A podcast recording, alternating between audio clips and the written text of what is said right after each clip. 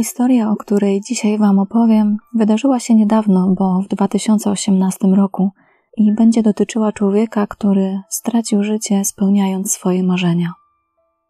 Z zawodu piekarz cukiernik, z zamiłowania i pasji obieży świat.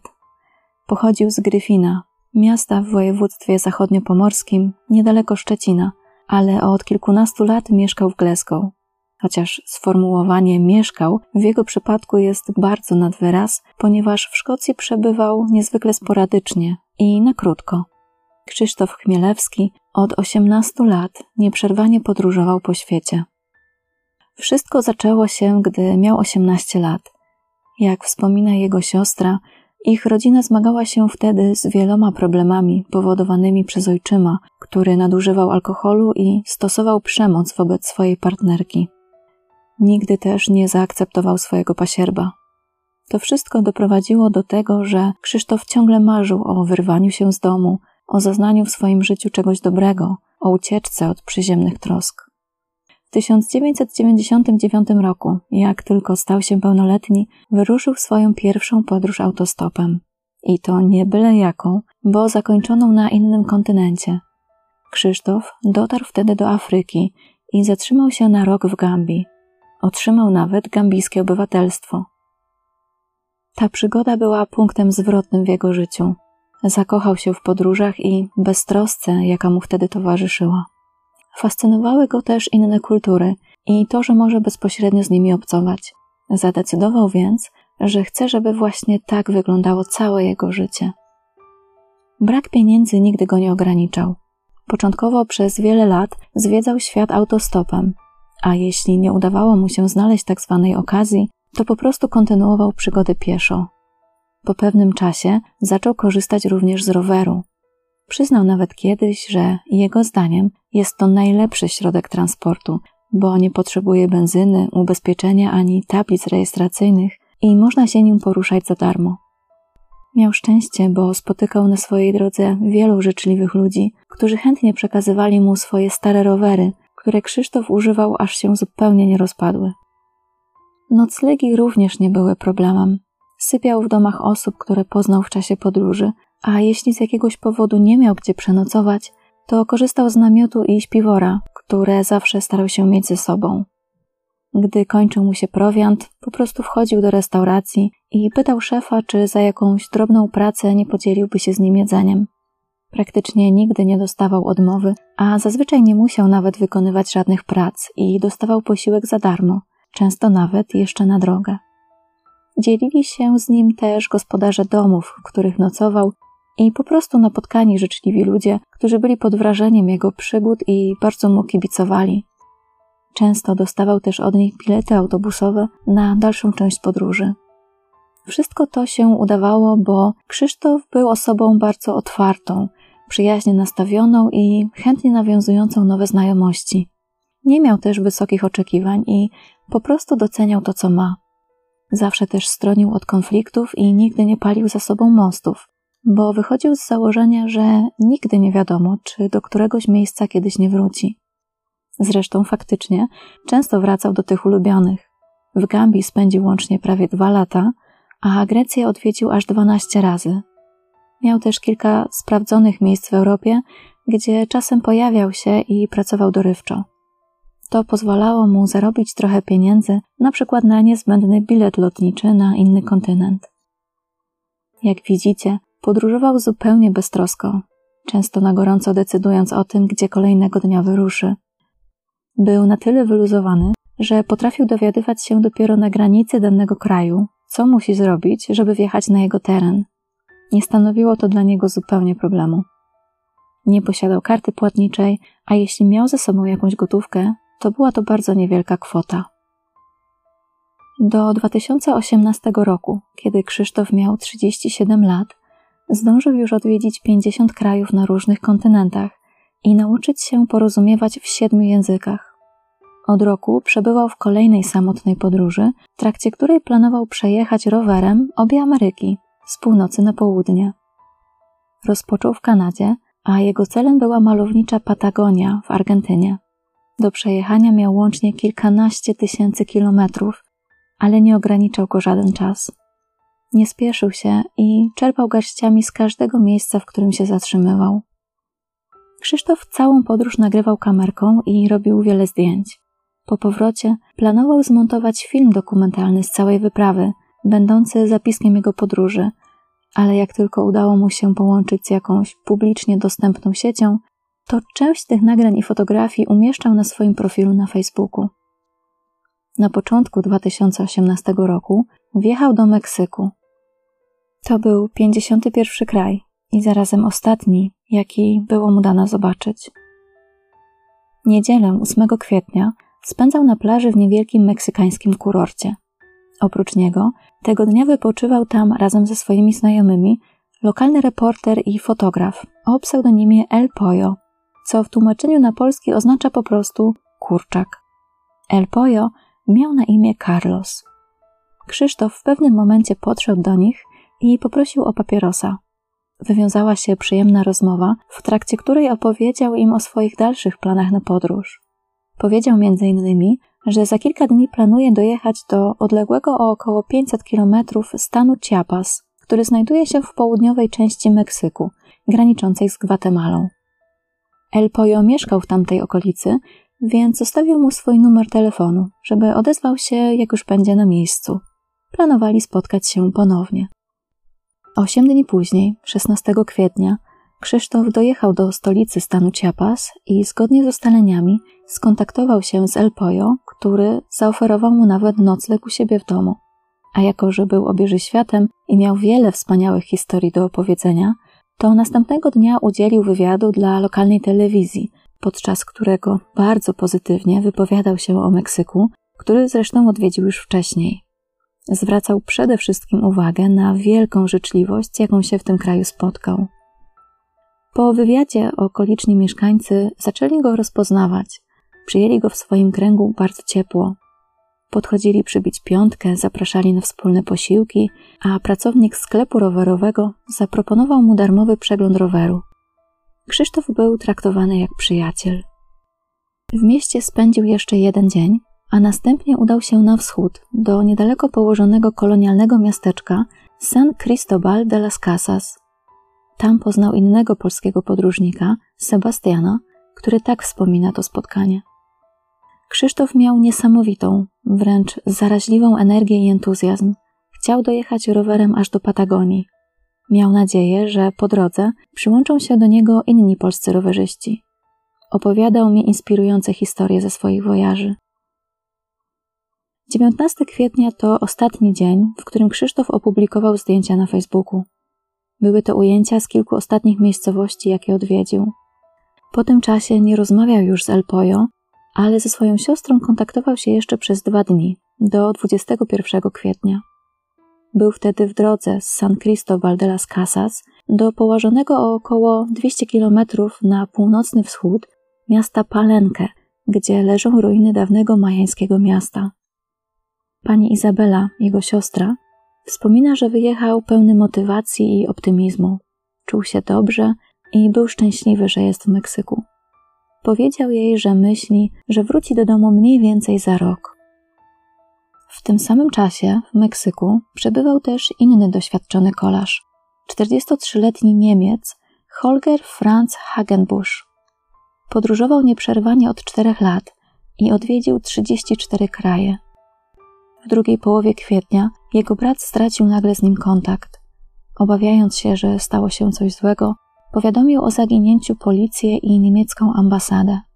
Ustalono, że ostatnie wiadome miejsce, w jakim przebywał, to San Cristobal de las Casas, a następnym miało być Palenkę, tak samo jak u Krzysztofa. Lokalna policja wszczęła śledztwo w sprawie zaginięcia Holgera, a jego brat zaczął planować przylot do Meksyku, żeby osobiście pomóc w poszukiwaniach. Kilka dni później, 29 kwietnia, lokalne media podały dwie ważne informacje. Pierwsza dotyczyła poszukiwań zaginionego Niemca, druga była bardziej szokująca. Trzy dni wcześniej, w nocy z 26 na 27 kwietnia, na trasie z San Cristobal de las Casas do Palenque przy 158 kilometrze znaleziono ciało rowerzysty, którego tożsamości nie udało się jeszcze ustalić. Wiadomości te zobaczył m.in. Carlos, El Pollo, który poczuł się wtedy bardzo nieswojo. Od kilku dni nie miał kontaktu z Krzysztofem, a wiedział, że to właśnie tamtędy planował jechać. Zaniepokojony próbował wielokrotnie rozmawiać z policją, ale nikt nie chciał mu powiedzieć, czy znalezione ciało może należeć do polskiego kolarza. W końcu został poproszony, żeby osobiście przyjechać na identyfikację. Carlos poprosił o wsparcie swojego przyjaciela, Juanjo Gutierreza Bringeza, który znał dobrze procedury i z którym czułby się raźniej. To właśnie dzięki jego obszernej relacji wiemy, co zostali na miejscu i jak niedorzeczne były tłumaczenia prokuratora na zadawane przez nich pytania. To, co Wam teraz opowiem, to głównie relacja Juanjo, którą opublikował na Facebooku w Coyotac News 5 maja 2018 roku. Prokuratorem przydzielonym do sprawy był Pablo Liebano i to właśnie on przywitał Carlosa i Juanjo w siedzibie prokuratury regionalnej w Ocosingo. Od samego początku można było wyczuć, że miał już silnie wyrobione zdanie odnośnie do tego, co się stało i do sprawy podchodził z bardzo zamkniętym umysłem. Według niego rowerzysta, którego ciało znaleziono, zginął wskutek nieszczęśliwego wypadku i nie było nic, co wskazywałoby na inny przebieg zdarzeń. Został śmiertelnie potrącony lub zahaczony przez ciężarówkę i zepchnięty ze skarpy w dół. Ta droga, o której mowa, droga numer 199, nazywana jest autostradą, ale w praktyce nie jest to nawet dwupasmówka. Ma po jednym pasie jazdy w każdą stronę, brakuje tam pobocza i jest pełna zakrętów. Ciągnie się wzdłuż zalesionych terenów na zboczu góry, więc z jednej strony zawsze jest stromy uskok. W trakcie spotkania prokurator Liebano wyciągnął około 40 fotografii przedstawiających miejsce znalezienia ciała, a także zdjęcia wykonane w prosektorium. Wtedy po raz pierwszy Juanjo i El Pollo poczuli, że coś tu nie gra i to bardzo. Przede wszystkim znalezione ciało nie miało głowy. Zwłokom brakowało też jednej stopy, która wydawała się być odcięta, bo krańce rany były aż nadto równe. Nie bardzo pasowało to do obrażeń ofiary wypadku na drodze, więc Juanjo nie krył swojego zaskoczenia i poprosił prokuratora o komentarz wyjaśniający. Ten wytłumaczył, że stopę musiało odgryźć i zjeść jakieś dzikie zwierzę, a głowa na pewno roztrzaskała się w całości podczas spadania w dół. Ciało leżało około 50 metrów od drogi w dół urwiska, pośród drzew i innej roślinności. Jak to zatem możliwe, że nie miało żadnych innych obrażeń? Przede wszystkim od szyi w dół nie miało żadnego złamania, ani jednej złamanej kości, a wszystkie narządy wewnętrzne były w idealnym, nienaruszonym stanie. Kiedy Carlos i Juanjo wątpili w logikę wyjaśnień prokuratora, on uciął dyskusję mówiąc: Tak to bywa, bo zamysły pana są tajemnicze i niewytłumaczalne. Dziwne dla nich też było to, że jakiś padlinożerca odgryzł i zjadł stopę, czyli fragment ciała, który nie ma zbyt wiele tkanki tłuszczowej ani mięśni. Nie wydaje się być zatem atrakcyjnym pożywieniem, jeśli zaraz obok są inne, bardziej pożywne części ciała. Prokurator Liebano jednak nie podzielał tego sceptycyzmu. Według niego drapieżniki są bardzo selektywne w swojej diecie. Jeśli wolą zjeść kościstą stopę zamiast rzuć łatwostrawne narządy, to nikt nie ma prawa kwestionować ich wyborów gastronomicznych, jakkolwiek mogłyby się wydawać absurdalne. Nie wzbudziło też jego wątpliwości to, że skóra na plecach rowerzysty nosiła ślady poparzenia. Uważał, że skoro ciało leżało na słońcu kilka dni, to musiały to być oparzenia promieniami słonecznymi. I faktycznie miałoby to sens, gdyby nie to, że zwłoki były ubrane. El Pollo i jego przyjaciel uważają, że ślady wyglądały jak po torturach, jak po celowym przypalaniu. Po przeanalizowaniu fotografii, El Pollo i Juanjo w eskorcie trzech innych osób zostali zabrani do magazynu, w którym przechowywano znalezione przy ciele przedmioty. Carlos rozpoznał w nich rzeczy Krzysztofa. Były to dwie flagi: polska, z którą zawsze podróżował, i meksykańska, którą miał od niedawna. Była też laska z wygrawerowanym imieniem Polaka. W magazynie leżał również mały stos różnych tablic rejestracyjnych. El Pollo przyznał, że one też do niego należą. Kolekcjonował je. jedna tablica z każdego kraju, który odwiedził w trakcie swojej aktualnej podróży. Przedmioty jednoznacznie wskazywały, że odnaleziono ciało należało do Krzysztofa. El Poyo wszystkie je widział osobiście, kiedy gościł go u siebie w domu. Mieli już wychodzić z magazynu, kiedy Juanjo zauważył coś jeszcze. Tak zupełnie dla formalności wskazał szary but, leżący gdzieś pośród innych rzeczy i zapytał o niego Carlosa. Wtedy El Poyo powiedział: Ten but nie jest jego, bo Krzysztof nosił wysokie buty. To chyba z innego śledztwa, chyba nie znaleźli tego w miejscu, gdzie było ciało. Usłyszał to stojący przy nich biegły sądowy i niezwykle się zdumiał. Podniósł but i oznajmił bez wahania, że na pewno znaleziono go zaraz przy ciele, więc musiał należeć do niego. El Pollo wyjął wtedy swój telefon i odszukał na Facebooku post o zaginionym niemieckim kolarzu. Było do niego załączone zdjęcie, na którym aż nadto wyraźnie było widać, że rowerzysta ma założone dokładnie takie samo obuwie. Szary but, który trzymali właśnie w rękach, należał do zaginionego Holgera Franza Hagenbuscha. Juanjo i Carlos po wyjściu z magazynu od razu wrócili do prokuratora Liebano i opowiedzieli mu o tym, co odkryli. Wydawał się zaskoczony tym, że nikt wcześniej nie powiązał buta z Niemcem, zwłaszcza, że dysponowali przecież dokładnie tą samą fotografią. Powiedział, że w takim razie jego ciało również musi znajdować się w tamtej okolicy. A skoro tak, to poprosi o wsparcie wyspecjalizowany zespół wspinaczkowy, żeby je odnaleźć. Później prokurator przypisze sobie sukces odnalezienia tego buta i powiązania go z ciałem Holgera. Swoją drogą nigdy nie odnaleziono butów Krzysztofa. Według prokuratora Liebano prawdopodobnie oddał je komuś w mieście. Nie wiadomo jednak, dlaczego miałby to zrobić, zwłaszcza, że były całkiem nowe. To, co również zniknęło, to jego portfel z dokumentami oraz kamera GoPro, którą nagrywał całą swoją podróż. Nie zgadzała się też jeszcze jedna ważna kwestia. Rower, który odnaleziono przy jego ciele, wcale do niego nie należał.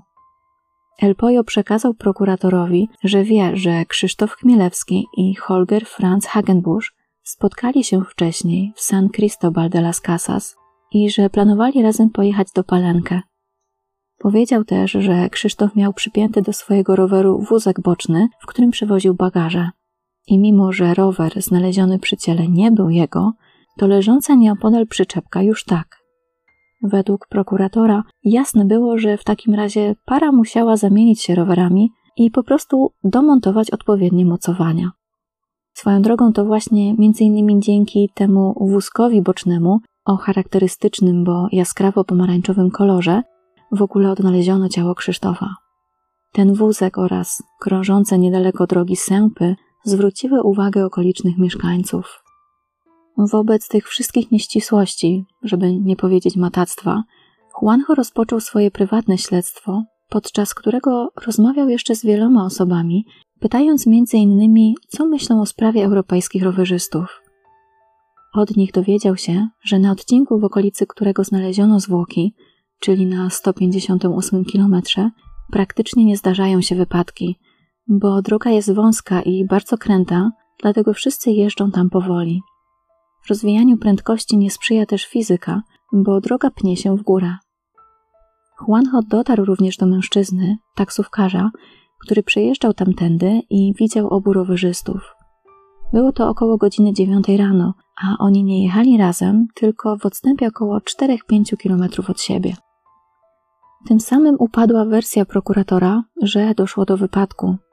Nie było możliwości, żeby to jeden kierowca przypadkowo potrącił obu kolarzy, skoro jechali w tak dużym odstępie od siebie. Zresztą po co ktoś celowo miałby potrącić dwóch turystów?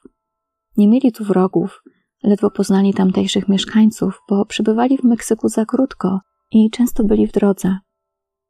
Poza tym sami wpadli na siebie zaledwie dzień lub kilka dni przed swoim zaginięciem. Odpada też hipoteza o ich nieuwadze.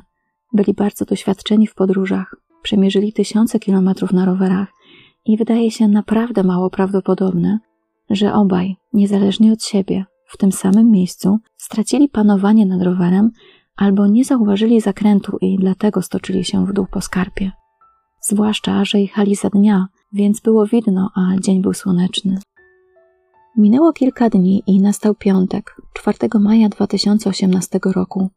O godzinie 18.12 prokurator Liebano wydał oświadczenie, w którym poinformował o tym, czego wszyscy się już spodziewali. Odnaleziono drugie ciało, a w zasadzie już tylko szkielet, który prawdopodobnie należy do Holgera Franza Hagenbuscha. Znajdowało się zaledwie 200 metrów od ciała Krzysztofa. Kilka dni później brat Holgera, któremu udało się dotrzeć do Meksyku, potwierdzi, że to faktycznie on. Teraz wszystko zaczęło wydawać się jeszcze bardziej podejrzane i niejasne. Mowa o dwóch tajemniczych zgonach zagranicznych kolarzy, których ciała odnaleziono w bardzo bliskiej odległości w odstępie ośmiu dni. W dodatku Juanjo publicznie podważa wersję forsowaną przez prokuratora. Swoją drogą, prawnik musiał mieć naprawdę duże zaufanie w lokalnej społeczności, ponieważ na wszystkie swoje argumenty nie posiadał żadnych dowodów. Otwarcie mówił, że widział zdjęcia policyjne i przedmioty należące do ofiar, ale nie dysponuje żadną ich kopią. Jako, że nie był spokrewniony z ofiarą, to nie miał możliwości, by je otrzymać. W końcu dzieje się coś, czego wydaje się za wszelką cenę próbowała uniknąć prokuratura. Rozgłos. Temat podchwytują ogólnokrajowe, a następnie ogólnoświatowe media, a w samym San Cristobal de las Casas na ulicę wychodzą ludzie, którzy protestują i domagają się szczegółowego i uczciwego śledztwa w sprawie śmierci turystów. W okolicy miejsca, gdzie ich znaleziono, umieścili pomalowany na biało rower, międzynarodowy symbol rowerzystów, którzy zginęli w trakcie jazdy. Dla lokalnych mieszkańców w szczególności przygnębiająca jest śmierć Krzysztofa, bo na skutek udzielonego przez niego wywiadu na kilka dni przed śmiercią, w ich percepcji nie był już obcą osobą, a jednym z nich. Ogromna presja wywierana na władzy w końcu przyniosła pierwsze efekty. Mocno krytykowany prokurator Liebano został odwołany ze swojej funkcji, a do sprawy przydzielono nowego prokuratora, Jose Luisa Sancheza, specjalizującego się w zabójstwach, który miał być wspierany przez zupełnie nowy zespół. Wtedy też po raz pierwszy organy przyznały, że nie mają do czynienia z nieszczęśliwym wypadkiem. Prokurator Sanchez wprost powiedział, że taka konkluzja była przedwczesna, a ktokolwiek odpowiada za śmierć podróżników, bardzo starał się zatrzeć ze sobą ślady i wypadek upozorować. Dlatego przy ciele Krzysztofa położono rower. Popełniono jednak błąd, bo ten nie należał do niego, a do Holgera. W dodatku rower nie nosił żadnych śladów wypadku drogowego, a ciało leżało w nienaturalnej pozycji. Na światło dzienne wypływają też nowe, jeszcze bardziej szokujące i niepokojące informacje. Z ustaleń nowego prokuratora wynika, że w czaszce Hagenbuscha były dwa otwory, które powstały wskutek strzału z broni palnej.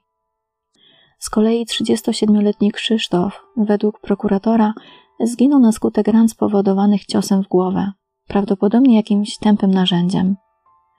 Możliwe, że to właśnie siła uderzenia spowodowała oderwanie się głowy od reszty ciała. Udało się to ustalić, ponieważ finalnie odnaleziono jego czaszkę. Zgodnie z ustaleniami Juanjo, w okolicy drogi 199 meksykańskie kartele narkotykowe prowadzą plantację maku, z którego robi się opium, a przez to ta droga jest od pewnego czasu bardzo niebezpieczna. Pojawiały się komentarze, że trwają tam lokalne zamieszki, strzelaniny, a nawet zabójstwa, ale policja na to nie reaguje, a przede wszystkim nie zamyka tego przejazdu, ponieważ obawia się, że przez to turyści straciliby zainteresowanie stanem Chiapas. Sam Juanjo mówi, że zgłosiło się do niego wiele osób, których na tej trasie spotkały przykre doświadczenia. Wyłucano od nich pieniądze, obrabowywano, a czasem nawet grożono śmiercią. Na tej trasie doszło też do porwania córki burmistrza, a jakiś czas przed odnalezieniem ciał rowerzystów wyrzucono tam szczątki zamordowanego lokalnego nauczyciela. Prawdopodobnie dlatego też pierwotny prokurator tak bardzo starał się forsować wersję o zepchnięciu rowerzystów ze skarpy na skutek nieszczęśliwego wypadku. Jawne przyznanie się do podwójnego morderstwa dwóch zagranicznych turystów i to jeszcze dokonanego przez rdzennych mieszkańców na pewno skutecznie odstraszyłoby od tego miejsca kolejnych turystów.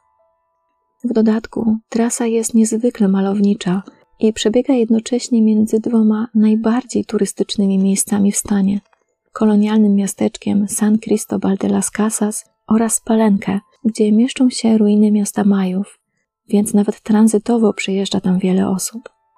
A trzeba przyznać, że w stanie Chiapas ludzie żyją i utrzymują się w dużej mierze właśnie dzięki rozwiniętej tam turystyce. Niestety stan Chiapas jest atrakcyjny nie tylko dla turystów, ale też licznych niebezpiecznych karteli narkotykowych, które słyną ze swojej brutalności na całym świecie.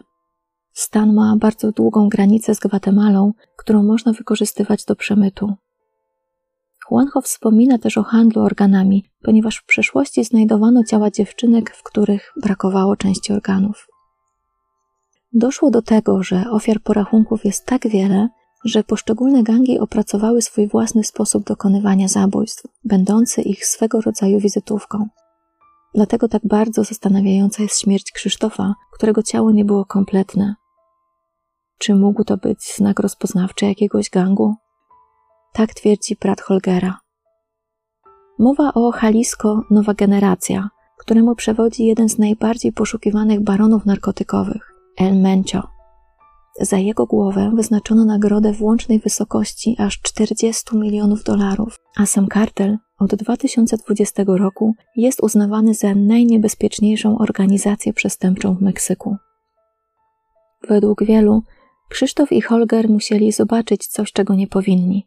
Jakiś konwój, transakcję narkotykową, kogoś, kogo nikt nie miał widzieć.